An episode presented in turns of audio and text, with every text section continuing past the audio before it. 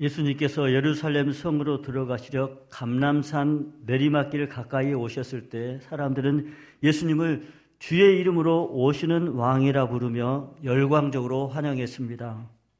바리새인들이 그 모습을 보고 너무 지나치다고 제자들을 책망해야 하지 않느냐고 항의할 정도였습니다. 하지만 많은 사람들에게 영광을 받으시는 그 자리에서 예수님은 예루살렘 성을 바라보시고 우셨습니다.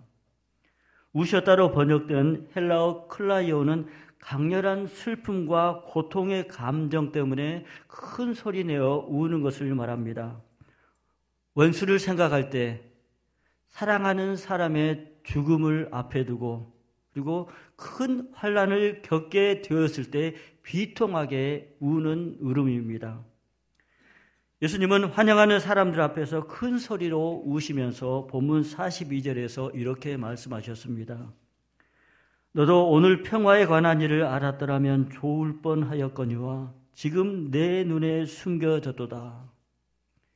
예수님은 예루살렘을 너라고 부르셨는데 너는 예루살렘 성 자체이면서 예루살렘에 사는 모든 사람들을 가리키고 나아가 이스라엘 모든 백성들을 가리킵니다. 예수님은 예루살렘의 멸망을 예언하시면서 예루살렘이 멸망하는 것은 이스라엘이 평화에 관한 일을 알지 못했기 때문이고 보살핌 받는 날을 알지 못했기 때문이라 말씀하셨습니다.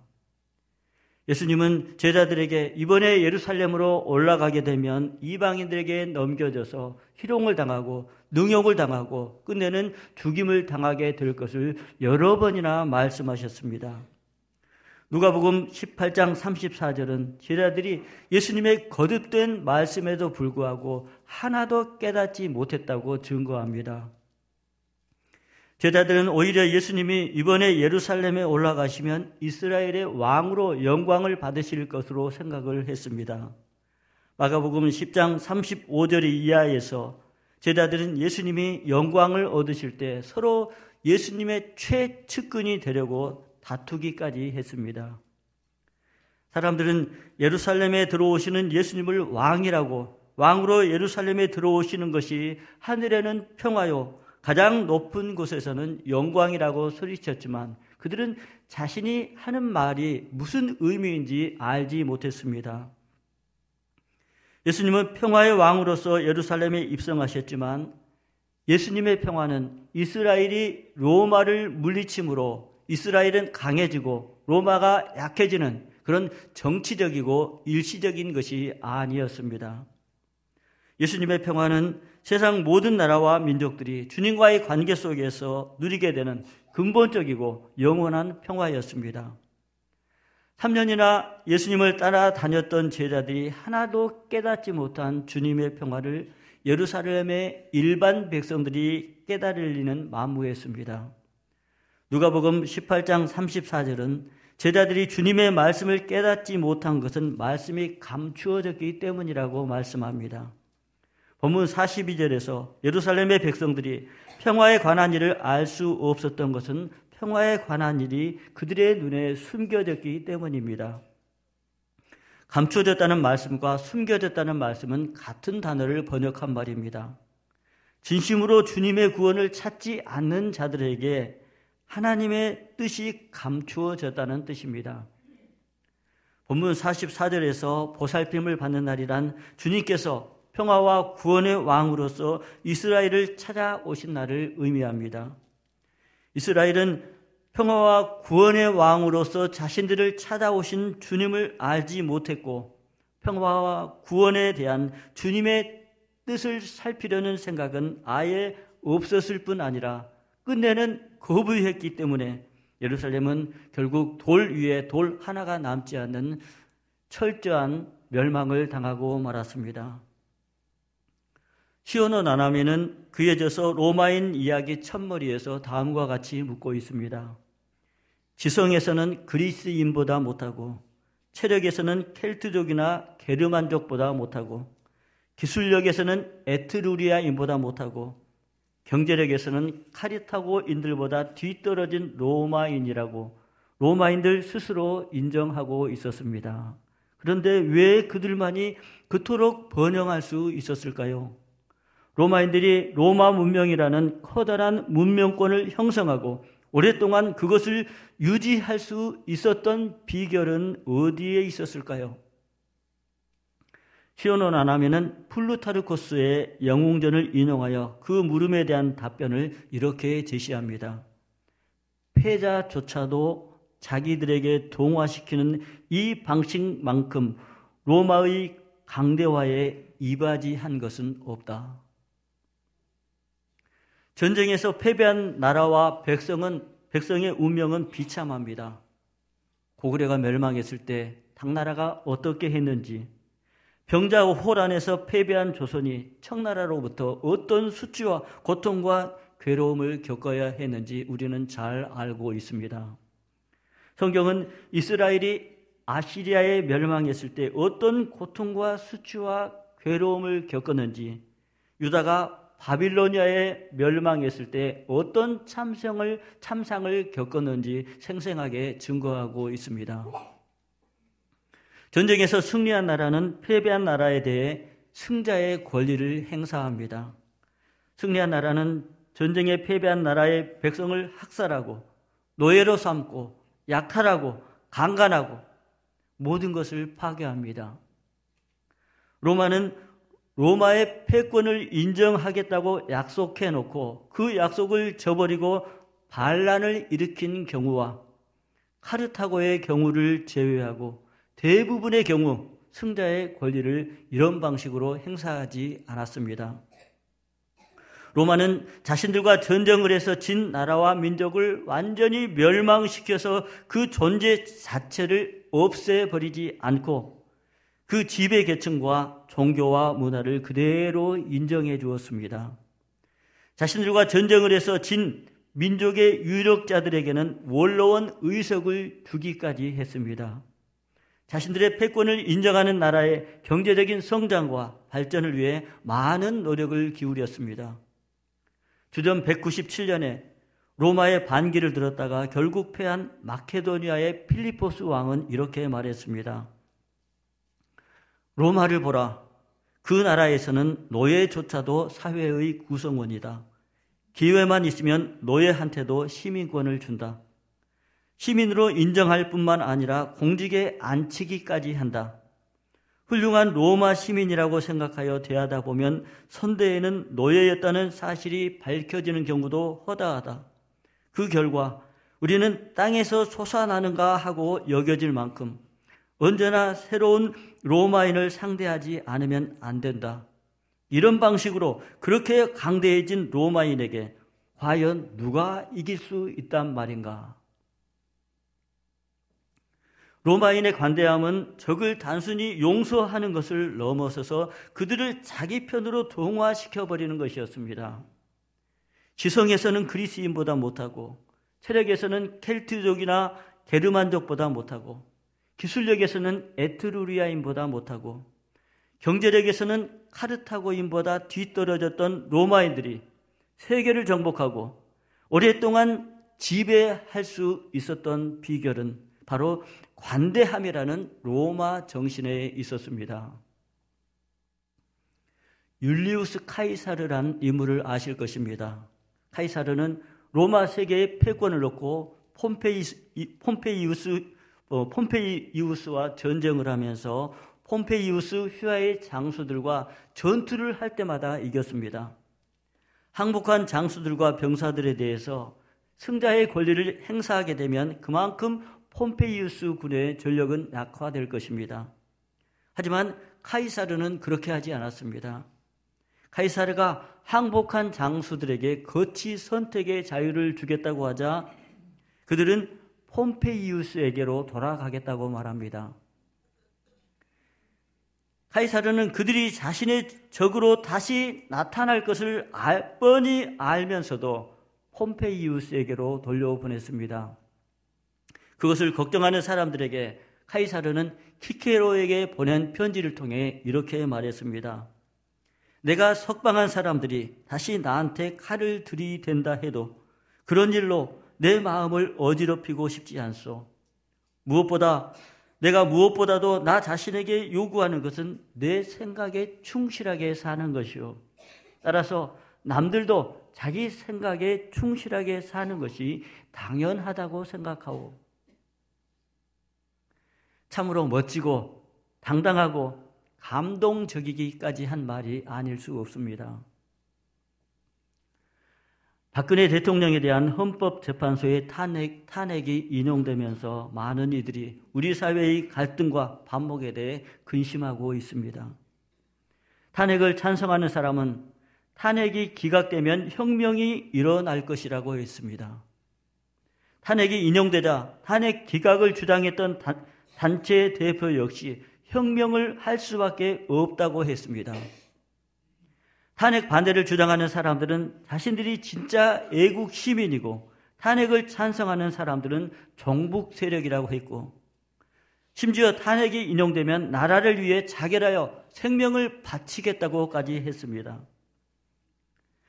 탄핵에 찬성하는 사람들과 반대하는 사람들이 함께 이렇게 강경한 것은 두 부류 사람들 모두 자신들의 관점과 주장이 절대적으로 옳다고 확신하기 때문입니다. 자신의 관점과 주장이 옳고 의로우며 참으로 나라를 위한 일이라고 확신하기에 그들은 모든 수단과 방법을 동원하고 있습니다. 문제는 자신의 관점과 주장이 절대적으로 옳고 의롭다는 이렇게 확신하는 것에는 다른 사람들의 관점이나 주장은 절대로 불의하고 틀렸고 잘못된 것이며 나라를 해치는 것이라는 전제가 깔려 있다는 사실입니다. 우리는 하나님을 믿는 사람으로서 이러한 관점과 주장들을 하나님 말씀 위에서 비춰 보아야 할 필요가 있습니다. 극단적으로 서로 다른 주장이 모두 의롭고 정당할 수는 없습니다. 그럼 어느 한편의 주장만 옳고 의로우며 진정 나라를 위하는 것일까요? 한편의 관점과 주장이 의롭고 정당하기 때문에 다른 한편은 불의하고 잘못된 것일까요? 우리는 오직 하나님의 말씀만이 절대적이고 완전한 진리라는 사실을 잘 알고 있습니다.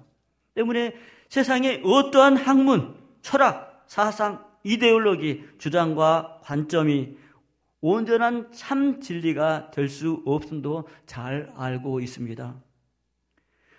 절대적으로 의로우신 분 역시 오직 하나님 외에 없음을 우리는 잘 알고 있습니다. 때문에 인간으로서 완전한 바른 사고를 하고 완전한 의의 삶을 살아갈 수 있는 의인 역시 세상에는 단 한 사람도 있을 수 없다는 사실도 잘 알고 있습니다. 성경은 자신이 부족하지 않고 완전하며 자신의 지혜와 능력으로 의로운 삶을 살아갈 수 있다고 생각하는 것을 가리켜서 교만이라고 말씀합니다. C.S. 루이스는 신실한 기독교인일수록 교묘한 속임수를 쓴다고 말합니다. 자신은 진실한 회개를 하고 하나님 말씀에 자신의 삶을 비춰보고 하나님만을 바라고 의지하며 살아가기 때문에 자신의 관점과 주장은 성경적이고 의롭고 정당하며 바르다고 생각하는 것입니다. 그런데 우리가 아무리 진실한 회개를 하고 하나님 말씀 위에 자신의 삶을 비추고 그 말씀에 의지하여 살아간다고 해도 그것은 결국 하나님 말씀 위에 세운 자신의 신앙과 삶일 뿐입니다. 우리의 관점과 주장이 철저하게 하나님 말씀에 근거한 것이라고 해도 그것은 하나님 말씀 위에 세운 자신의 관점과 주장일 뿐입니다. 하나님 말씀 자체가 아닙니다. 우리의 관점과 주장이 아무리 의롭고 정당하다고 해도 하나님의 뜻과 진리 중 극히 일부분만을 반영할 수 있을 뿐입니다.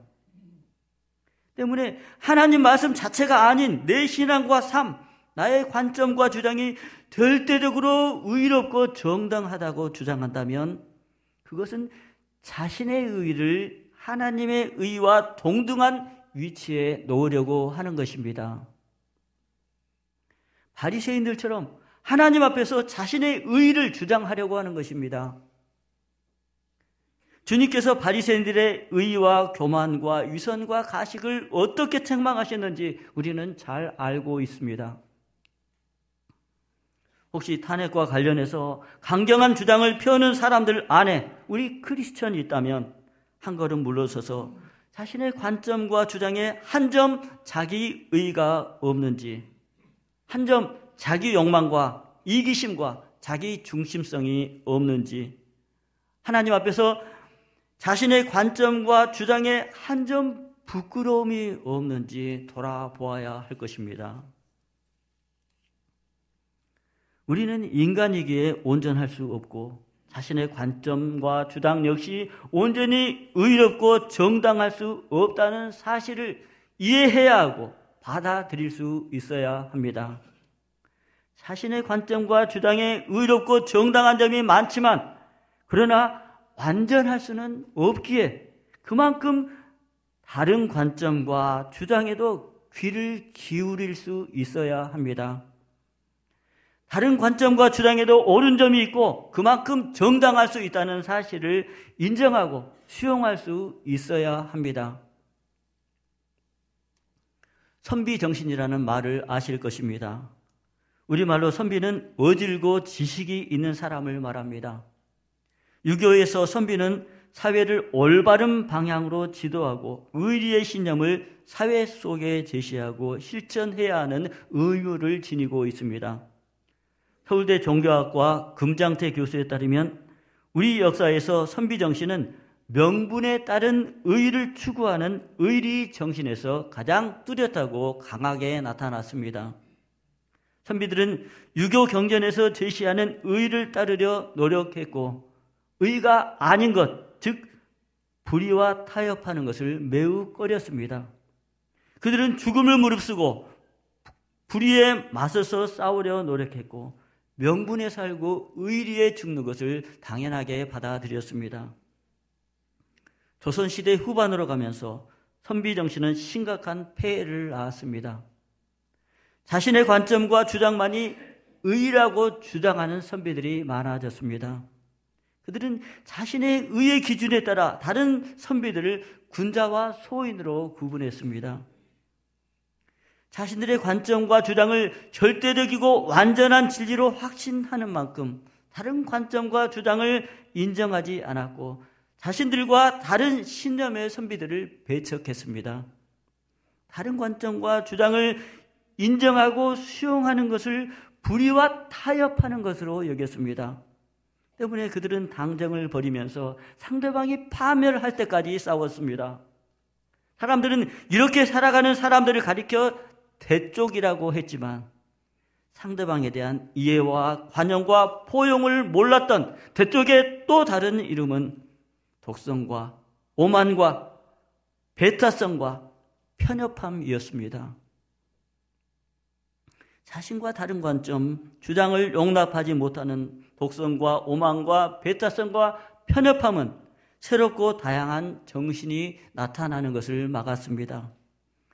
유교 중에서도 주작이라는 테두리에 얽매이게 되면서 국민 정신이 새로운 사상으로 도전과 자극을 받지 못했고 결국 활력과 생명력을 잃었습니다. 편협한 사고에 갇혀 넓은 세계를 보려 하지 않았고 때문에 변화하는 세계에 적응하지 못했습니다. 나라가 약해지고 국민 정신도 획일화되면서 조선은 새로운 안목과 관점으로 나라와 국민을 새로운 시대로 이끌 걸출한 지도자와 계층을 배출할 능력을 잃어버리고 말았습니다. 주님은 오늘 본문 42절에서 큰 소리로 우시면서 너도 오늘 평화에 관한 일을 알았더라면 탄식하셨습니다. 주님이 우시면서 이스라엘에게 말씀하신 평화에 관한 일은 어떤 것이었을까요? 이스라엘이 하나님께 보살핌을 받고 있는 날을 알지 못하고 있는 사실은 주님께서 큰 소리로 우실 정도로 가슴 아프고 고통스럽고 괴로운 일이었습니다. 무엇이 이스라엘로 평화에 관한 일과 자신들이 주님의 보살핌 받고 있는 날들을 알지 못하게 한 것일까요? 이스라엘은 율법을 유일무이한 진리로 알았고 율법 이외의 모든 것은 절대로 진리가 아니라고 믿었습니다. 때문에 그들은 율법의 완성으로 오신 주님을 부인했고 끝내 거부했습니다. 때문에 평화에 관한 주님의 뜻을 알려 하지 않은 것은 물론 자신들이 지금 주님의 보살핌을 받고 있다는 사실은 더더욱 이해하지 못했습니다. 그들은 다른 민족이 이스라엘의 왕이 되게 해서는 안 된다는 율법을 지키기 위해 끊임없이 로마에 저항했고 결국 주후 70년에 반란을 일으켰습니다. 반란의 결과 예루살렘은 돌 위에 돌 하나가 남지 않을 정도로 철저히 파괴당하고 말았습니다. 율법에 대한 이스라엘의 독선과 오만과 배타성과 편협함이 평화에 관한 일과 하나님께 보살핌 받는 날들에 대한 이해를 막았고 결국 예루살렘을 멸망에 이르게 했던 것입니다. 주님은 우리가 완전하게 의롭고 진실한 존재이기에 사랑하지 않으셨습니다. 우리가 하나님 말씀에 철저히 순종하고 오직 주님만을 바라고 의지하는 사람이기에 우리를 사랑하지 않으셨습니다. 우리가 존재 그 자체로 사랑받을 만한 존재이기에 우리를 사랑하지 않으셨습니다. 주님은 우리가 자기 중심성과 이기성과 욕망에 사로잡혀 살아가고 있음에도 위선과 가식의 탈을 쓴 채로 살아가고 있음에도 우리를 사랑으로 용납하셨습니다. 우리가 어리석고 추하고 더럽고 냄새나는 삶을 살아가고 있음에도 우리를 사랑으로 품어주셨습니다. 이렇게 살아가고 있음에도 오직 믿음 하나를 보시고 우리를 하나님의 자녀로 삼아 주셨습니다. 골로새서 3장 13절은 누구에게 불만이 있어도 서로 용납하라고 말씀합니다. 주님께서 우리를 용서하신 것처럼 우리도 서로 그렇게 하라고 말씀합니다. 어린 아이들은 자신밖에 알지를 못합니다. 어린아이에게는 부모의 사정이나 다른 사람의 어려움을 헤아릴 능력이 없습니다. 어린아이는 자기가 요구하는 것이 전부입니다. 오직 자신이 원하는 그것을 얻기 위해서 때를 씁니다. 다른 사람의 관점에, 관점이나 주장을 살피거나 들으려 하지 않고 오직 자기만을 주장하는 것은 어린 아이처럼 미숙한 모습입니다. 그런 사람이 많다는 것은 그 사회나 국가가 그만큼 미숙한 상태에 있고 민도가 낮다는 반증입니다. 독성과 오만과 배타성과 편협함은 어린 아이처럼 미숙한 사고의 연장입니다. 이단들이 그렇게 있고 이슬람 국가를 표방하는 IS가 그렇게 하고 있고 지금 중국도 우리에게 그렇게 하고 있습니다. 성도님 여러분, 우리가 서로 용납한다면 그것은 주님을 본받는 것입니다. 우리 사회의 갈등과 반목을 해결하는 길은 우리가 서로를 용납하는 데 있습니다. 우리 사회가 존중과 배려가 있는 성숙한 사회로 나아가는 길 역시 서로 용납하는 데 있습니다. 우리 사회의 번영과 평화와 통일의 길 역시 서로 용납하는 데 있습니다.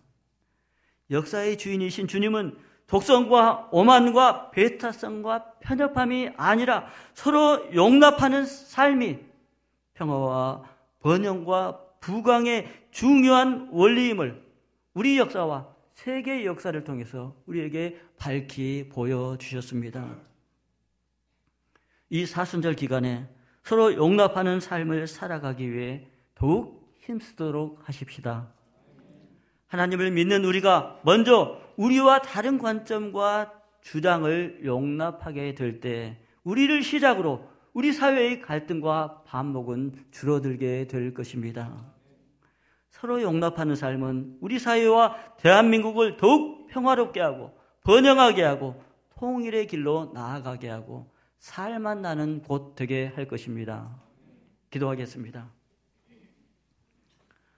하나님 아버지, 주님께서 저희처럼 어리석고 추하고 못나고 이기적이고 욕망에 사로잡혀 살아가는 저희를 용서하시고 용납하신 것처럼 저희도 저희와 다른 사람들을 용납할 수 있게 하여 주십시오. 저희가 먼저 주님을 믿는 저희가 먼저 다른 사람을 이해해주고 용납함으로 우리 사회에 갈등과 반목이 줄어지게 하시고 관용과 배려가 있는 존중이 있는 그런 성숙한 사회로 변화되게 하여 주십시오. 저희가 먼저 용납함으로 우리 사회의 평화와 번영의 길, 통일의 길로 나아가게 되도록 하나님 이 나라 이 민족 위에 역사하여 주십시오. 예수님의 이름으로 기도드립니다. 아멘.